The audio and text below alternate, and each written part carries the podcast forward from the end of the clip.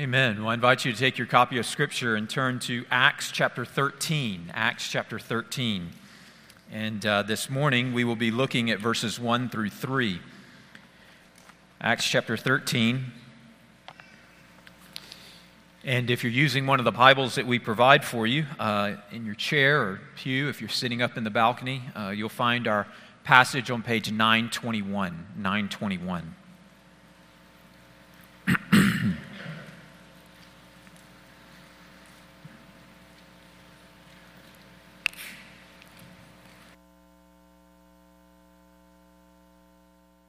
Acts chapter 13, and I'll begin reading for us in verse 1. This is God's word. Now, there were in the church at Antioch prophets and teachers Barnabas, Simeon, who was called Niger, Lucius of Cyrene, Manaen, a lifelong friend of Herod the Tetrarch, and Saul. While they were worshiping the Lord and fasting, the Holy Spirit said, Set apart for me Barnabas and Saul for the work to which I have called them. Then, after fasting and praying, they laid their hands on them and sent them off. Amen. Let's go to the Lord in prayer. Father, we are so grateful for the grace and mercy that you have shown us in Jesus Christ, and we confess this morning that it is our song. It is what we love to remember and to celebrate and to sing. And Father, we pray that as we turn to your word now, that that song would ring loud in our hearts.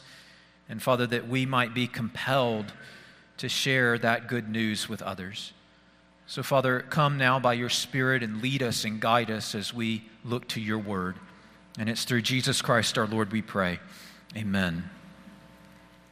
Well, this is a big Sunday for Ellie Paul Hill and Ellie Nelson and it is a big Sunday for us as a church, Crawford Avenue Baptist Church. Uh, I want you to think back just over the last several months, and uh, it's remarkable what the Lord has done and is doing among us. Uh, on April 30th, 2023, we commissioned Kyle and Bethany, a family in our congregation, to work with Wycliffe Bible translators uh, Uh, in West Africa to do Bible translation and to be invested in a local church there in the ministry and outreach of that church. And then just a month later, on May 28th, 2023, we commissioned Kathy, another member of our congregation, to return to Southeast Asia with the International Mission Board and to minister among the unreached deaf people in that region of the world. And then this morning, just about three months later, August 27th, 2023, we commissioned Ellie and Ellie, two members of our church, to go with reaching and teaching to Southeast Asia to teach English and to minister in the context of a local church there. My friends, this is the work of the Lord among us, and we should rejoice. Uh, we can testify this morning that each one of these missionaries that we are sending out from our local church is God's answer to years of praying and seeking Him. As many of you know, we are in an extended series right now in our mission statement. Our mission as a church is to glorify God by making disciples who enjoy, live, and proclaim the gospel. And over the next several months, we're going to focus on the theme of proclaiming the gospel as we look at Paul's first missionary journey in Acts chapters 13 and 14.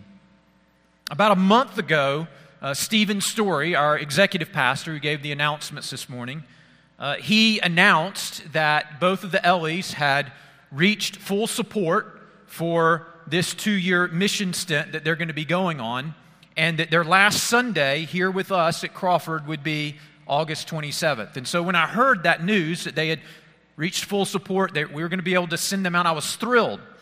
And then I got to thinking, well, what am I going to be preaching that Sunday?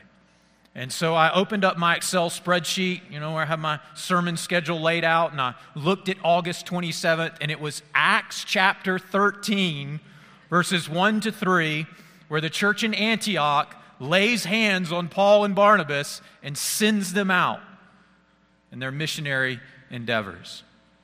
And so praise God for the way He orchestrated that. And I am eager to share with you this morning what the Lord has to say to us from our text. Because this is a big morning for both of the Ellies, and it is a big morning for us here at Crawford Avenue. And in these opening verses in Acts chapter 13, we see both the commissioning of Paul and Barnabas, which is significant, but we also at the same time see the role that the church in Antioch played in that commissioning, in identifying and in assessing and commissioning and sending forth these two men. In this way, the church in Antioch models for us the relationship that God intends to exist to exist between the local church and missionaries. And so, my friends, we want to be a church like this. We want to be a church like the church in Antioch in Acts chapter 13. We want to be a sending church. And so this morning, I want us to see in our text four marks of ascending church. Four marks of ascending church. And as we consider these four marks, let's just be praying that the Lord would work these marks into our existence, into our life and culture here at Crawford Avenue. And the marks are these the church in Antioch was a diverse church, the church in Antioch was a teaching church, it was a worshiping church, and it was a giving church. So those are the four marks diverse, teaching, worshiping, and giving. So, first of all, let's consider that the church in Antioch was a diverse church. Look there in verse 1. Now, there were in the church in Antioch prophets and teachers Barnabas, Simeon, who was called Niger, Lucius of Cyrene, Manaen, a lifelong friend of Herod the Tetrarch, and Saul. Now, there is a lot that we can learn about the church in Antioch from just this one verse. Uh, but let's, let's just start by giving some attention here to who these men are that are listed here in verse 1. So, first of all, you see there Barnabas. Now, earlier in Acts chapter 4, verse 36, we learned that Barnabas was a Levite from Cyprus. Now, given that he was a Levite, that means he was a Jew and he was from the tribe of Levi, which was a priestly tribe. He was also from the island of Cyprus. Cyprus is an island in the Mediterranean Sea. So he was not from Israel proper. So that means that Barnabas was a Jew, but he was also one who was familiar with, say, Greek culture and language. We also learn from Acts chapter 11 that the apostles in Jerusalem had sent Barnabas to Antioch and that Barnabas had played a very important role in the establishment and development of this church in Antioch. Now, notice the second man that's mentioned here in verse 1 is Simeon. Simeon, who was also called Niger. Niger means black, and most assume that Simeon was a black man from Africa. Third, you see there Lucius of Cyrene. Lucius is a Latin name, and so this man was probably very familiar with Roman culture. He was also from Cyrene. Cyrene is an area in Libya, so he would have been from North Africa. The fourth man that's listed there is Manaen. Luke tells us that he was a lifelong friend of Herod the Tetrarch. Now, when you read through the Gospels and you read in Acts, you'll see the name Herod come up. The Herodian dynasty was pretty large. There were any number of different Herods that were a part of the Herodian dynasty. But the Herod that's referred to here is the son of Herod the Great. And this Herod that's referred to here was responsible for beheading John the Baptist. Luke tells us that Manaen was a lifelong friend of Herod, this Herod who had beheaded John the Baptist. So Manaen was accustomed to rubbing shoulders with royalty. And then the fifth individual that's listed here is Saul. Of course, this is the Apostle Paul.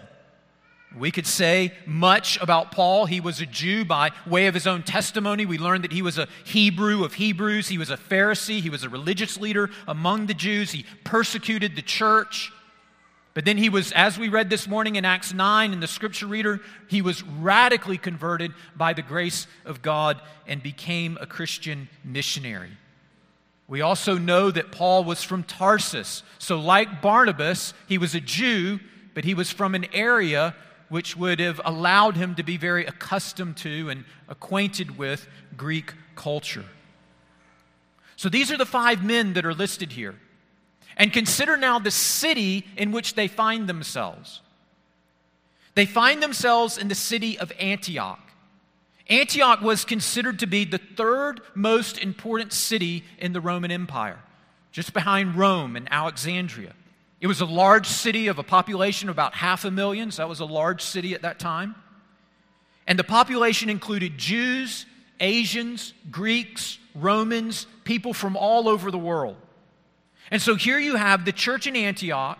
It's located in a diverse city, and the members of the church in Antioch reflect that diversity. We see it in the list of these five men. We have men here who are Jews. We have men who are um, from Africa, North Africa. We have men who are uh, acquainted with Roman culture and Greek culture and so forth.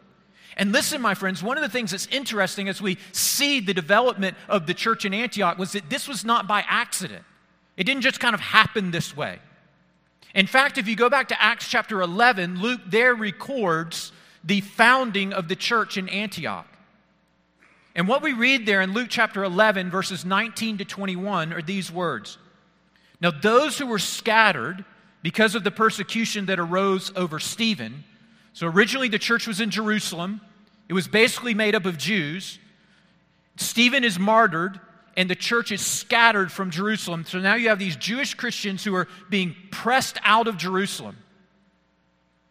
And Luke records that they go as far as Phoenicia and Cyprus and Antioch. Speaking the word, that is the gospel, to no one except Jews. So these Jews are pushed out of Jerusalem. They're believing and trusting in Jesus. And as they go to these other cities, they start telling other Jews about Jesus and about salvation in Jesus because this is who they know. This is the people. They're, they have a similar cultural, ethnic identity with them. And so they naturally start to tell them about Christ. But then Luke records in verse 20 But there were some of them, men of Cyprus and Cyrene, who coming to Antioch spoke to the Hellenist.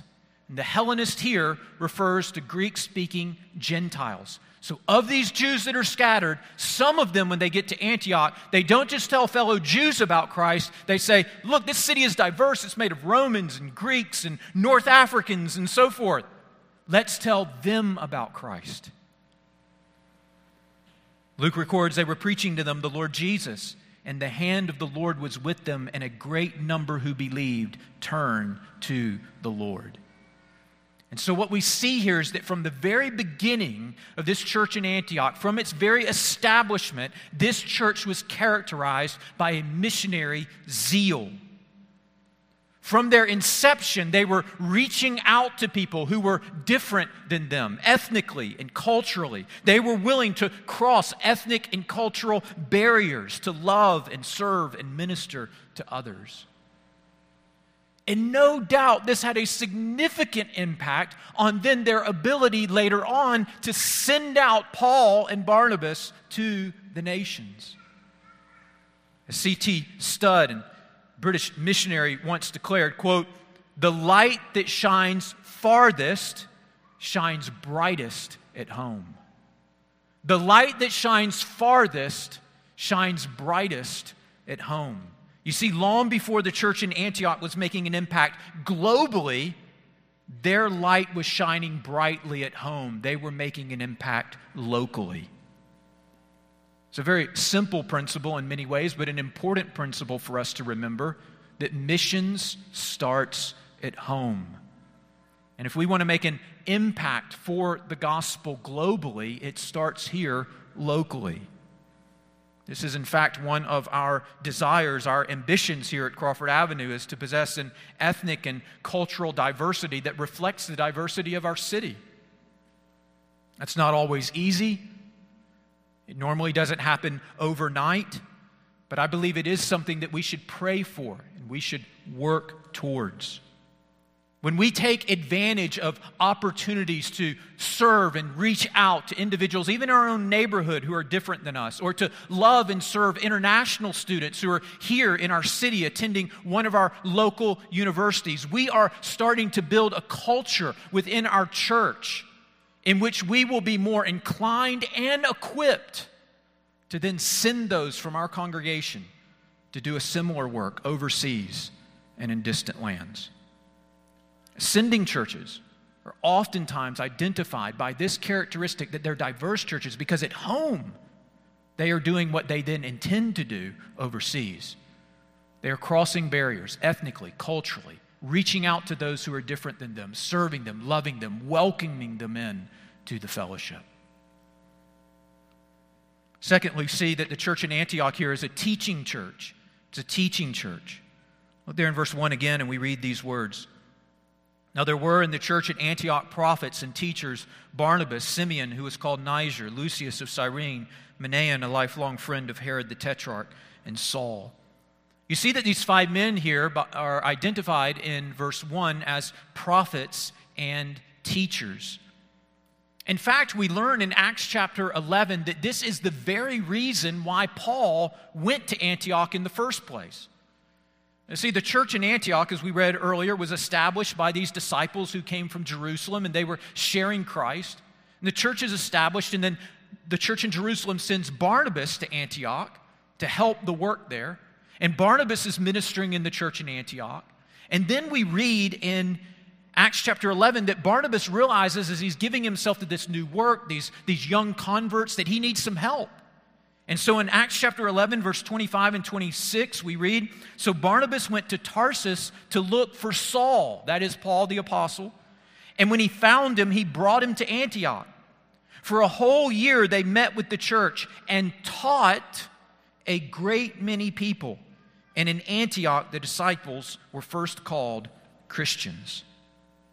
So here we see that Paul and Barnabas, early on in the life of the church at Antioch, they gave themselves, devoted themselves to teaching and instructing this young church in the scriptures and in the gospel. And no doubt the teaching ministry of Paul and Barnabas played a key role in the church in Antioch then becoming a faithful sending church. We see this oftentimes that a truly effective sending church is a church that has been taught the scriptures and is grounded in the Word of God. And of course, this makes sense because it's through the teaching of God's Word that folks begin to understand the gospel. It's through the teaching of God's Word that their depth of knowledge and love for the gospel grows. It's through the teaching of God's Word that folks begin to see God's cosmic plan of redemption for all people through his son, Jesus Christ. It's through the teaching of God's word that folks fall in love with Christ's bride, the church, and gain a burden for lost souls. It's through the teaching of God's word that we are relationally sanctified so that we might partner with others and minister to others and care for others in ways that are healthy and life giving. And all of this is a process. All of this takes time. None of it happens overnight. But through the consistent teaching of God's word, a faithful, effective sending church is consistently laboring to build that biblical foundation upon which the missionary endeavors of the church can then be built and grow. Understand as well that at the heart of this ministry of faithfully teaching the scriptures is the gospel of Jesus Christ. We see this as well in the church at Antioch. Going back again to the founding of the church in Acts chapter 11, in Acts 11, verse 19 and 20, we read Now those who were scattered because of the persecution, there were some of them who, on coming to Antioch, spoke to the Hellenists also. Here it is, preaching the Lord Jesus. You see, this was the heart of the message of those early disciples who started to teach and preach in Antioch. The heart of their message, what they preached, what they taught, was, as Luke tells us here, the Lord Jesus. The heart of their message was not be a good person. The heart of their message was not love and care for the poor. The heart of their message was not be inclusive. The heart of their message was not grow in your knowledge of the Bible. The heart of their message was not even be a missionary. All of those are good and wonderful things, and we should teach and we should encourage those things. But the heart of their message and the heart of Christianity is Jesus Christ His life, His death, His resurrection. This is the heart of Christianity because the heart of Christianity is not about us, but it is about Him. It's not what we can do to save ourselves, but what He has done to save us. The core of the Christian message is Jesus' perfect life. His substitutionary death on the cross, by which He bore the wrath of God on our behalf for the sake of our sins, and His resurrection from the dead through which we can have eternal life in the presence of God forever. My friend, if you're not a Christian, this is the central message of Christianity. And I encourage you this morning to turn from your sins and to trust in the Lord Jesus Christ, to submit to Him as Lord. And you can experience the life transforming power of the gospel that created the church in Antioch, that changed and transformed the lives of Paul and the apostle changed the, the world forever and made such an impact in the first century and even now today. Andy Johnson has this quote in his little book on missions. I love this quote, speaking about the centrality of the gospel in the teaching ministry of ascending church. Listen to what he writes, quote, "The heart of God glorifying mission starts with joy in the gospel. What this may mean is that the best way to encourage your church in missions is to stop talking about missions for a time and instead talk about the gospel. I've seen churches that have tried to get their members excited about missions without being excited about the gospel. The result is pitiful. Churches won't extend themselves to commend the gospel until they deeply cherish the gospel. End of quote. And that is so true. An effective, faithful, sending church is a church that teaches the Word of God and especially, especially relishes in and proclaims the gospel of Jesus Christ. Third, the church in Antioch was a worshiping church, was a worshiping church. Look there in verses 2 and 3, and we read these words. While they were worshiping the Lord and fasting, the Holy Spirit said, Set apart for me Barnabas and Saul for the work to which I have called them. Then, after fasting and praying, they laid their hands on them and sent them off. Now, it should be apparent to us here in verses 2 and 3 that the church in Antioch's the church in Antioch had a heart for God. And that heart for God was expressed in worship, in fasting, and in prayer. Notice that Luke mentions here in these couple of verses Luke mentions two separate times of worship. There's one time or event of worship prior to Paul and Barnabas being set apart by the Holy Spirit. And then there's another time of worship, an event of worship, after they have been set apart for this missionary work. So look there in the text. We read, while they were worshiping the Lord and fasting, so there's the first reference to a time of concerted worship. The Holy Spirit set up, the Holy Spirit said, Set apart for me Barnabas and Saul for the work to which I have called them. And now Luke records another time of concerted, devoted worship.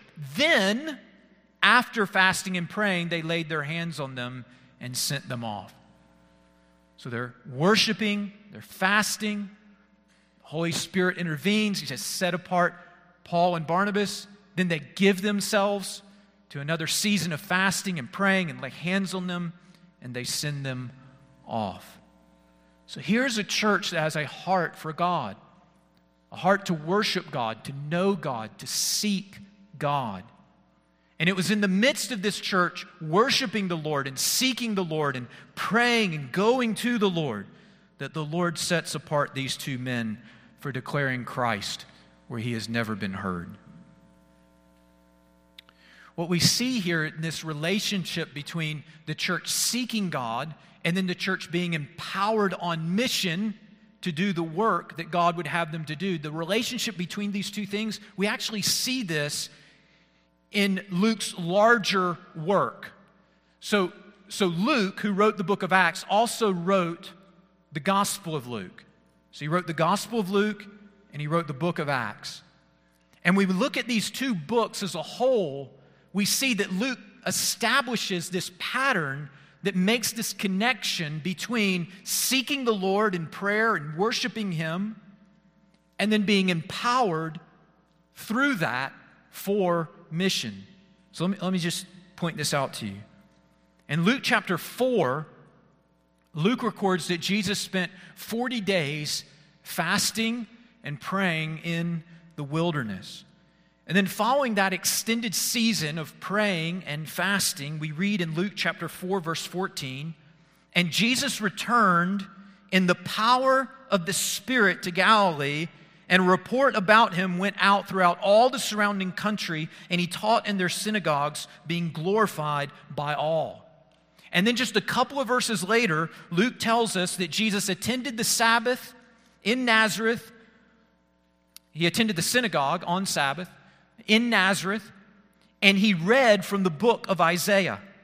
And these are the words he read The Spirit of the Lord is upon me because he has anointed me to proclaim good news to the poor. He has sent me to proclaim liberty to the captives and recovering of sight to the blind, and set at liberty those who are oppressed to proclaim the year of the Lord's favor. So here we have, we have the Lord Jesus seeking the Lord in prayer and fasting in the wilderness. He comes out of that time immediately, we're told that his life, his ministry is characterized by the presence and the power of the Holy Spirit. Now, that's in the beginning of Luke's gospel. Then we go to the book of, the Act, of Acts, and we see a parallel account for the church. So in Acts, we see a parallel account experienced by the early church in Jerusalem. Jesus, in the opening chapters of the book of Acts, he has ascended to the Father. The disciples are gathered together in the upper room. And in Acts chapter 1, verse 14, we read, All these with one accord were devoting themselves to prayer, together with the women and Mary, the mother of Jesus, and his brothers. And then just a few verses later, in Acts chapter 2, verses 1 and 4, we read the events of Pentecost. When the day of Pentecost arrived, they were all together in one place. They were filled with the Holy Spirit and began to speak in other tongues as the Spirit gave them utterance. And then Peter stands up and preaches the gospel, and 3,000 souls are converted. So, do you see the parallel here? The Lord Jesus is seeking the Lord in the wilderness through prayer and fasting, and as a result, immediately following, we see Luke records that his life and ministry is characterized by the presence and the power of the Holy Spirit. Then we go to the book of Acts. The church is being established here, and what we see is that they are seeking the Lord in prayer. And what happens as a result? The Spirit of God falls upon them. They are empowered by the Spirit, souls are converted, and the church grows. And so Luke seems to be intentionally making a connection here between the people of God seeking God in worship and prayer, and then being empowered by His Spirit to do the mission for which He has called them. Just think about this for a moment. What is the work of a missionary? The work of a missionary is to call the nations to be reconciled to God and to worship God through faith in His Son, Jesus Christ. But, my friends, we will only call others to worship God if we ourselves have been captivated by God's glory and His grace in the gospel. It's when the gospel grips our own hearts and moves us to worship that then the Spirit will compel us to call others to join in that worship. And that's what's happening here in the church at Antioch. They are worshiping the Lord, they're seeking the Lord, they're pursuing the Lord, and the Spirit moves among them. And it's out of the overflow of that worship, as their hearts delight in who God is, in his, in his grace and Jesus Christ, that they then are compelled to go and to share that good news with others. We must always remember, my friends, that being a faithful sending church is not just about having big vision or wise planning or careful strategies or effective mobilizing all of those things can have their place and be important. But central, foundational, is a heart for God and spirit empowered worship rooted in a biblical understanding of who God is and the grace that He has shown us in Jesus Christ. It is that heart for God and that worship of God that will then compel us to share Christ with others. Notice, fourth and finally, that the church in Antioch was a giving church. It was a giving church. Look there in verses 2 and 3, and we read these words. While they were worshiping the Lord and fasting, the Holy Spirit said, Set apart for me Barnabas and Saul for the work to which I have called them. Then, after fasting and praying, they laid their hands on them and sent them off. So we see here in our text, in verse 2, that the Holy Spirit made it known that Paul and Barnabas were to be set aside for this work. They, this work, Luke actually uses this language, this work to which he had called them. Now, I want us to just take a few moments here and consider this calling. And one of the things we need to be aware of when we read a book like Acts is in interpreting a book like Acts, we need to discern between what is unique and non repeatable, and what is repeatable, what we should follow by way of example. One way to talk about this is what is descriptive and what is prescriptive. So, there are certain things in the book of Acts that are descriptive. They describe certain events that took place. They may be unique one time events. We're not necessarily, we're not to emulate them or seek to replicate them, just to acknowledge them for what they are. And then there are those things that are recorded in Acts that are prescriptive. They prescribe for us, they set an example for us of something we are to emulate. We are to follow that example and obey. So, an example of something that's descriptive would be like Jesus' ascension into heaven. When we read Jesus' ascension into heaven in Acts chapter 1, we know that we shouldn't respond. The application of that is not to respond by saying, Lord, I just pray this afternoon that you would take me up into the clouds like you did Jesus, right? No, that's describing a one time, unique historical event where Jesus, the Son of God, ascends to the right hand of the Father. But there are other things in the book of Acts that are prescriptive. They are given by way of example, and we should seek to emulate it. Like the church in Antioch here, they're praying, they're seeking the Lord, they're worshiping Him. We should seek to do the same. They're sending out missionaries from their congregation. We should seek to do the same. So, as we think about the call of Paul and Barnabas, we have to discern here what are those things that are unique that are taking place here? And what are those things that are repeatable, those things that we should learn from and by way follow example? I want to quickly mention, there's so much that could be said here, but just quickly mention three principles that I believe we discern here from the Spirit's calling of Paul and Barnabas. The first is this God raises up missionaries and pastors. God raises up missionaries and pastors. Now, there are certain elements here of the call of Paul and Barnabas that are certainly unique and non repeatable. For example, Paul was called to be an apostle. He saw the resurrected Christ. Jesus spoke to him, called him to be an apostle, and then empowered him to record Holy Scripture for the church. None of us will be called to be an apostle in that way. Having said that, I believe that we can at least discern from this example here in Acts chapter 30, 13 that it is God who, generally speaking, he does in fact call missionaries and pastors. Notice the Spirit here says, Set apart for me Barnabas and Saul for the work to which I have called them. Now, what does that look like today? I don't think we should expect to see a vision from God or wait to hear God's audible voice from heaven. You are going to be a missionary. At the same time, I think we have to be careful as well not to assume that this is just kind of a sterile, mechanical thing.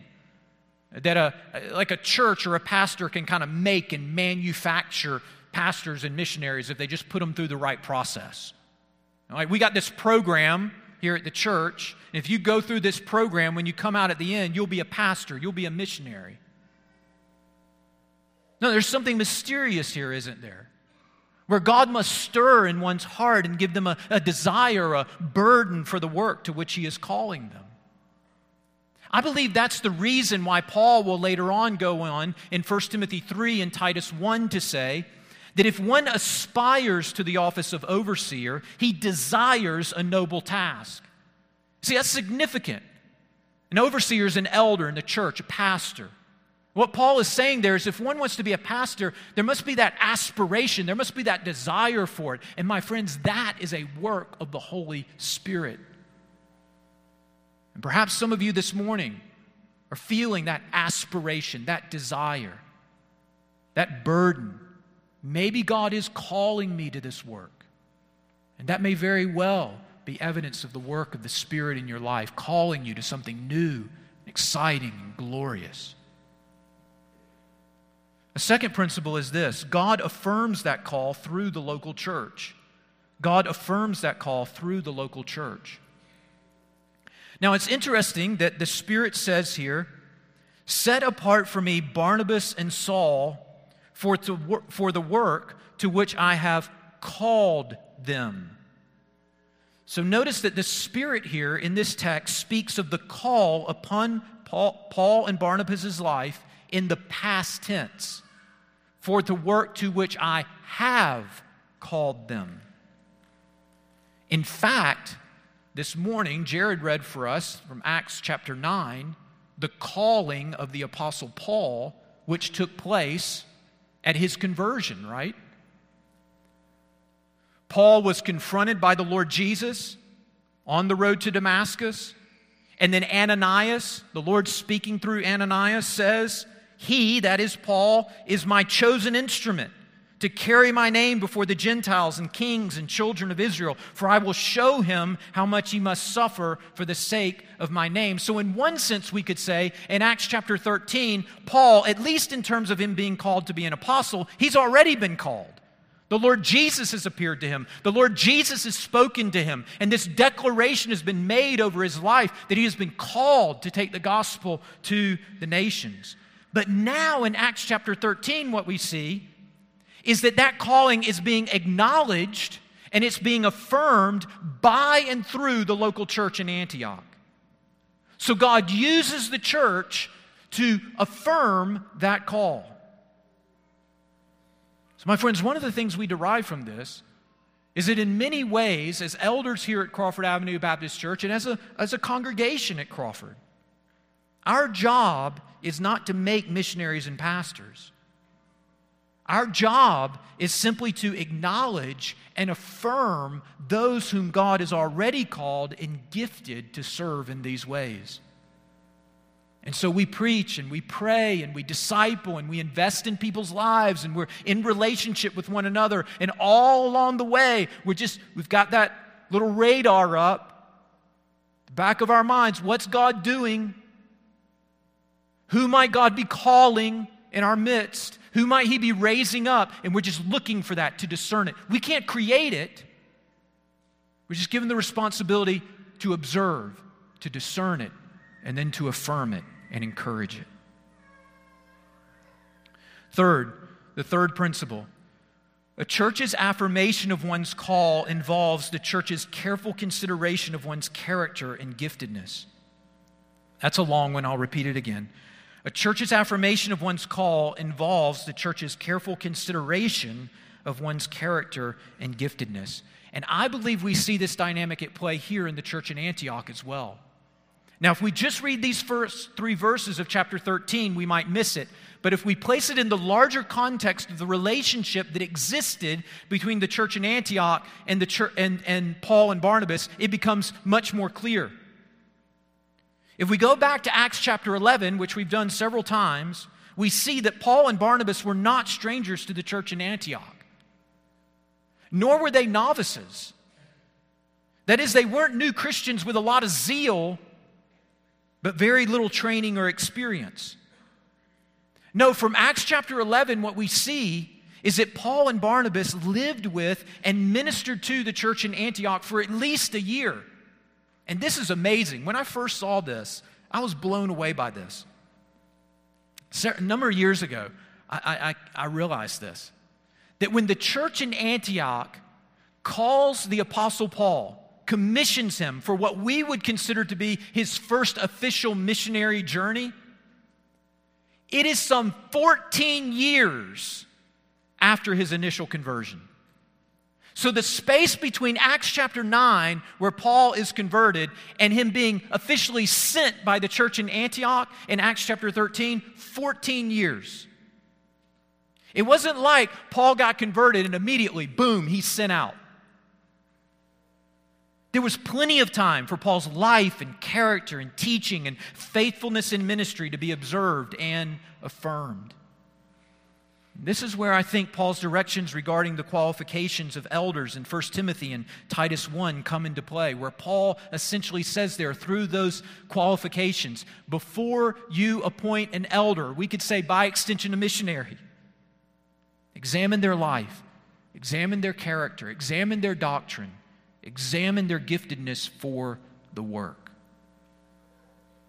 So, listen, my friends, if you are here this morning, and as I was mentioning before, you have that desire, you have some ambition for this work, perhaps to be a pastor or a missionary, that is wonderful. Let me encourage you to discern that call and to seek affirmation of that call in the context of a local church and under the guidance of godly elders who will lead you through that process. Now, notice this as well. Once they are called, and once this calling is clear to the church, notice what the church does. Essentially, what they do here is they release them. Look there in verse 3. Then, after fasting and praying, they laid hands on them and sent them off. Now, keep reading actually in verse 4, and notice this. We read, So being sent out by the Holy Spirit, they went. Now, now, what's interesting here is that in verse 3 and in verse 4, both words there are translated as sent. So the church in Antioch sends them off. And then in verse 4, they are sent out by the Holy Spirit. So the same word is used in the English translation here, verse 3 and verse 4. But actually, in the Greek, two different words are being used. The word in chapter 13, verse 4, is ek pimpo, which means to send out. So this is in reference to the Holy Spirit and his work here. It seems what Paul's saying here the work of the Holy Spirit is to call and to send out. But then in chapter 13, verse 3, the word is a different word. It's apoluo, which means to loose or to release. Now, now it's fine to say that the Spirit sent them out and the church sent them out. That's true. But it does seem that Luke may be making a distinction here, a more precise distinction, that it is the work of the Spirit to call them and to send them out, and then it is the work of the church, once they have been called by the Spirit, to release them. And that's what the church of Antioch does. They released them. In other words, their mentality was not, these men are too valuable for our congregation. Have you ever heard Paul teach? We can't let this guy go. Barnabas has been here from the beginning. When we were a young, floundering church and we didn't know which way was up or down, Barnabas was the one who came and established the church. We can't let this guy get away from us. No, when the Spirit moved and when the Spirit called, they were generous and they released them. They released them to the work to which God had called them. They chose to be generous. with their best and their brightest, with their most gifted and able, with their most energetic and fruitful. I love James Boice's comment on this point. James Boice, who was a Christian pastor, he writes this quote, if a seminary graduate is of average gifts, we think he should pastor a church. If he has above average gifts, we think he should pastor a large church. But if he has exceptional gifts, we think he should teach in a seminary. I say in schools of theology that this is not the way it should be. In my view, the worst should teach, the more gifted men should pastor churches, and the very best should be missionaries. That may be a slight exaggeration, but I think Acts 13 does give us insight into the mind of God in this area. End of quote. All that to say, we should not withhold our best, our brightest, our most gifted, our most energetic, but by the grace of God, may He give us a generous spirit like the church here in Antioch to give even our best so that the nations might hear the name of Christ. Oh, Ellie Paul Hill and Ellie Nelson. This is what we intend to do this morning. We intend, and we will be with you and walk with you and support you and love you through this process, but we intend to release you for this work for which God is sending you to do. And as the Spirit sends you, I want to just I want to just give you two quick encouragements. As the Spirit sends you, I want to encourage you that he will go with you. We actually see that here in our text. We see it with Paul and Barnabas. You see, in, in verse, uh, is it three? The Spirit sends them, right? Verse four, actually. The Spirit sends them. But then if you go a little bit further down in the passage, we see that Paul and Barnabas make their way to the island of Cyprus and they're preaching the gospel in Cyprus and they're facing opposition and we read in verse 9 that Paul was filled with the Holy Spirit. You see, the Spirit who had sent him is now with him and empowering him for the work. And the Spirit will do the same for you. He is sending you, and He will go with you, and He will empower you for all that He intends for you to do. And then the second encouragement is this when you come back home, we, your church home, will be here to welcome you back and to rejoice in all that God has done. And we also see that with Paul and Barnabas. Actually, we read through their first missionary journey in Acts 13 and then in Acts 14. And at the end of Acts 14, their first missionary journey is complete. And we read in Acts chapter 14, verse 26, and from there they sailed to Antioch. In other words, they went home where they had been commended to the grace of God for the work that they had fulfilled. And when they arrived, they gathered the church together and they declared all that God had done with them and how He had opened a door of faith to the Gentiles, and they remained no little time with the disciples. And, ladies, we look forward to that day when, after serving your term in Southeast Asia, the Lord returns you here to Crawford Avenue, and we will be here to welcome you back and eager to hear all that the Lord has done. The church in Antioch was an effective, faithful sending church, in part because they were a diverse church, they were a teaching church, they were a worshiping church, they were a giving church.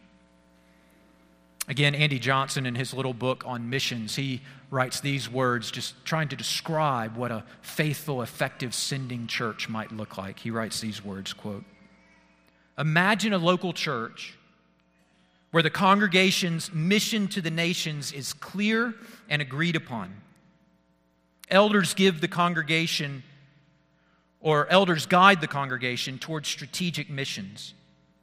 Missions is held up as a concern for all Christians, not just the niche missions group. The tyranny of new trends and demands for immediate visible results holds no sway. Members see missions as the work of the church together rather than the personal private activity of an individual. In this church, members see missions as a core activity of the church, not an occasional short term project. Relationships with missionaries are deep, serious, and lasting. Joyful giving to missions is a basic part of the church's budget, not merely the fruit of occasional and desperate appeals. And members actually value missions enough that some want to uproot their lives and be sent out long term by the church. End of quote. My friends, by God's grace, I believe that He is building such a church here at Crawford Avenue. The Spirit of God is at work among us. Let's praise Him for that. Let's pray that He would protect that and preserve that, and that He would grow that for His glory. Let's pray.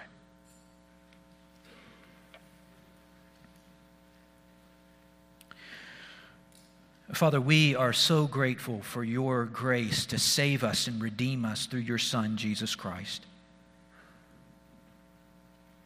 And then, Lord, to gather us together as one, as your church, to live together, to encourage one another, to disciple one another in the faith. And then, Father, grace upon grace, to allow us to be a part of your purpose and plan of redemption to save a people for yourself from every tribe and tongue and language and nation. Father, we do thank you for the work of your Spirit among us. Lord, we want to rejoice in that work, and we also want to humbly acknowledge that it is not our doing, but it is your doing, and we want to give you all the praise and honor and glory.